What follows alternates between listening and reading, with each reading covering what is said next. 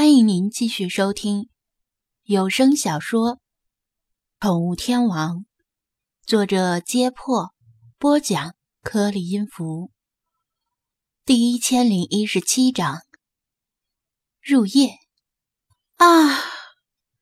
蒋菲菲端着便当，无奈地叹气道：“店长，你的运气为什么那么好？每次去海边都能遇到鲸鱼。无论是活的还是死的，总之能遇到。为什么我就遇不到？”店门已经挂上了打烊的牌子，否则即使是深夜，还会有顾客和飞马斯的影迷前来光临。虽然张子安很乐意多做生意，但毕竟就像是弗拉基米尔常挂在嘴边的一句名言：“谁不会休息，谁就不会工作。”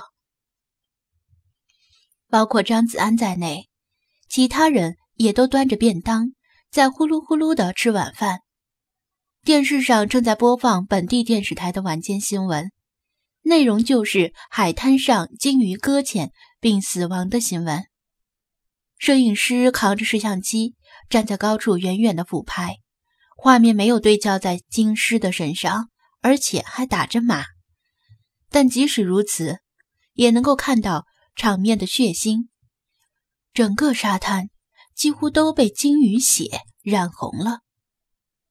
大批穿着全套防护衣和防毒面具的消防员不停地来来往往，有人拿着切割机在切割鲸肉，而另外的人则推着类似于雪橇的小车，把鲸肉分批拉走，可能是送去集中焚烧。最夸张的是，有时候消防员还要拿着电锯或者切割机钻进鲸腹内去切割，那味道想想都让人受不了，估计回去以后好长时间不想吃肉了。另外，剩下的消防员拿着高压水枪，把血沫和碎肉什么的冲进海里，海水已经成了暗红色，到处漂浮着白花花的鲸脂。随着天气的日渐转暖，可能不久就有人来这片沙滩游泳散步，但发生了这么一出，恐怕很长时间都不会有人想下水游泳了。记者当场采访了柯少辉，柯少辉显然是第一次接受采访，也是第一次上电视，说话说得磕磕绊绊，但好歹还是把事情的经过讲清楚了。他详细讲述了如何接到张子安的电话，得知鲸鱼在此搁浅并死亡，然后带人赶过来，又如何解决鲸鱼可能爆炸的问题，最后向市民发出呼吁：一旦遇到有鲸鱼搁浅的事件，不论鲸鱼是活是死，请马上给渔政打电话。如果是没有经验的人，最好不要擅自处理，以免发生危险，并且上报了渔政的号码。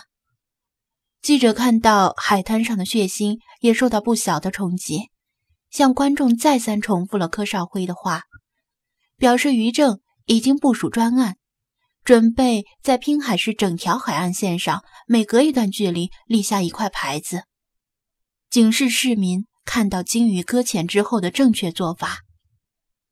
王乾往嘴里扒拉了一口饭，边嚼边含糊地说道：“师尊，您就实话实说吧，那金肚子是不是被您一掌劈开的？”“什么一掌？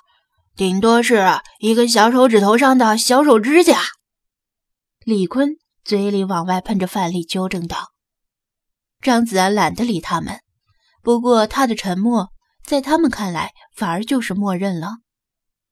鲁依云对这些话题不感兴趣，也不敢看新闻里面的画面，默默地坐在收银台前吃饭，一边吃饭一边查看今天的营业报表内容有没有疏漏。蒋菲菲再三拜托张子安，下次如果再次遇到鲸鱼搁浅，一定要打电话让他过去看看。张子安满口答应，至于到时候叫不叫他，还是看情况再说吧。另外，他走了，谁来看店呢？对了，店长，蒋菲菲刚想起一件事儿，今天白天那个赵汉公又来了，带走了2条小丑鱼，说是跟你讲好的，让我知会你一声。嗯，确实是讲好了，我忘了给你说这事儿了。张子安点头，并且衷心希望不要再跟赵汉公扯上什么关系。照这么下去，说不定哪天连他也要栽在这位衰神的手里。正说着，只见蓝灰色的身影一闪，张子安侧目看去，只见弗拉基米尔迈开轻快的脚步，正在往殿外走。基本上每天晚上这个时候，弗拉基米尔总会自己悄悄出门，以前他都是在外面游荡到早上才回来，现在他最迟也会在半夜之前回来，只要把窗户给他留个缝就行，反正现在天气暖和了，开着窗户睡觉很舒适。蒋菲菲全神贯注地看电视新闻，王乾和李坤各种砍大山，只有安静吃饭的鲁依云注意到弗拉基米尔的动向，提醒道：“店长先生，这只猫自己跑出去哦。”“没事儿，不用管它。”张子安摆手让他安心，“他自己会回来的。”他本以为弗拉基米尔这次又是要半夜才回来，没有在意，吃完饭后便把便当盒扔进垃圾桶，正打算去洗手，就听鲁依云又说道：“哎呀，他真回来了！”张子安一怔，回头一看，只见弗拉基米尔果然又回来了，只是没有进店，站在店门口注视着他，眼眸的金边被灯光映得闪闪发光，像是有话要说。他递过一个眼神，跟着他一起走到店外，见周围没人，便问道：“怎么了？”“来这边。”弗拉基米尔带他来到附近的一棵树下，仰头说道：“那只小猫好像被困在树上了。”张子安抬头一看，他的视力在夜里没猫那么好，仔细看了好几眼，才隐约在树杈间发现一只黄白双色的小猫，看样子是流浪猫。他启动手机的手电筒功能，向他照过去。小猫眯起眼睛，不安地在树杈间扭动身体，想要避开强光，小声地喵喵叫起来。张子安看出来了，这只小猫想下树，但似乎又不敢，有些恐高。“等我去搬个梯子把它抱下来。”他关闭手电说道。“等一下。”弗拉基米尔叫住了他：“怎么了？”弗拉基米尔像是在思考什么难题一样，困惑地盯着树杈间的小猫。“我想知道它为什么自己不下来。”“为什么自己不下来？”张子安反问，没有明白他的意思。弗拉基米尔点头道：“刚才我出门的时候看到了这只小猫，本想问他要不要加入对面小区的喵喵支部，但仔细看了看，它好像太小，还不到为我们的事业发光发热的年龄，就觉得算了吧。它果然还小，玩心很重，自己爬上了树，但是爬上去之后却下不来了。我问他要不要帮助，他也支吾着说不出话来，看着就着急。我就回去找你，等你来了之后，他才喵喵叫了2声。”“哦，这样啊。其实猫一般只对人喵喵叫，彼此之间是不大会喵喵叫的。”张子安解释道。弗拉基米尔很意外：“是这样吗？”他能问出这句话，就表明他确实是一只空想精灵，而不是历史上曾经存在过的真实的猫。“嗯，因为猫之间不需要用喵喵叫来打招呼，彼此用眼神、动作和气味就能判断对方的意图，离得远的时候就用很尖锐的声音来厉笑。”张子安笑着解释道：“怎么说呢，喵喵叫就像是猫特意为了跟人类交流而使用的一样。”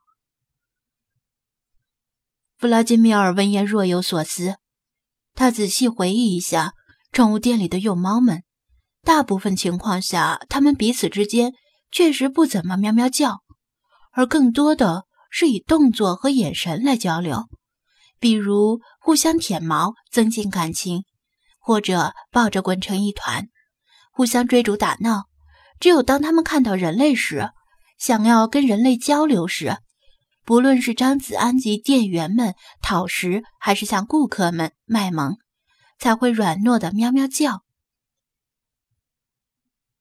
那我问你呀，我让流浪猫彼此之间用喵喵叫来作为暗号，是否有违它们的天性呢？他认真地问道。为什么这么问？张子安反问。他凝视着灯火阑珊的街道与川流不息的车辆，缓缓说道：让流浪猫团结一致，共御外敌。这是一条从来没有人也没有猫走过的路，在这条路上我是孤独的，不知道这样做是否真的对他们好。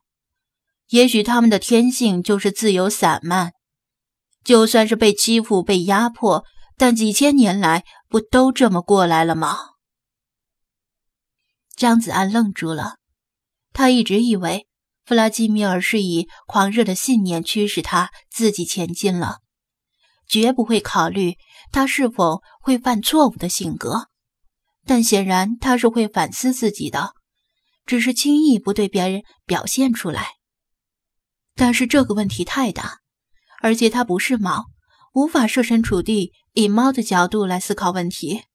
他想了想，再次反问道：如果可能犯错误，你就不去做了吗？怎么可能？弗拉基米尔扬起头，坚定地说道：就算是错误的路，那也要走过才知道。张子安赞同地点点头。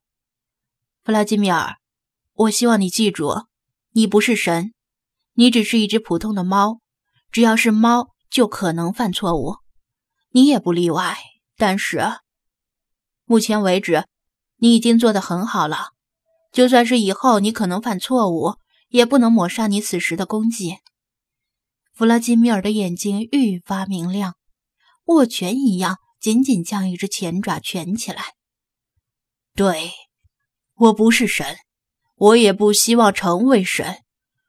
这世界上本来就没有神，只有愚者和懦夫才会把希望寄托在神的身上。我坚信我们的事业是正义的，正义的事业是任何敌人也攻不破的。他以往的气势又回来了，甚至更加旺盛，眼眸中燃烧的火焰简直是万夫不挡之勇。从来没有什么救世主，也不靠神仙皇帝，要创造猫咪的幸福，全靠我们自己。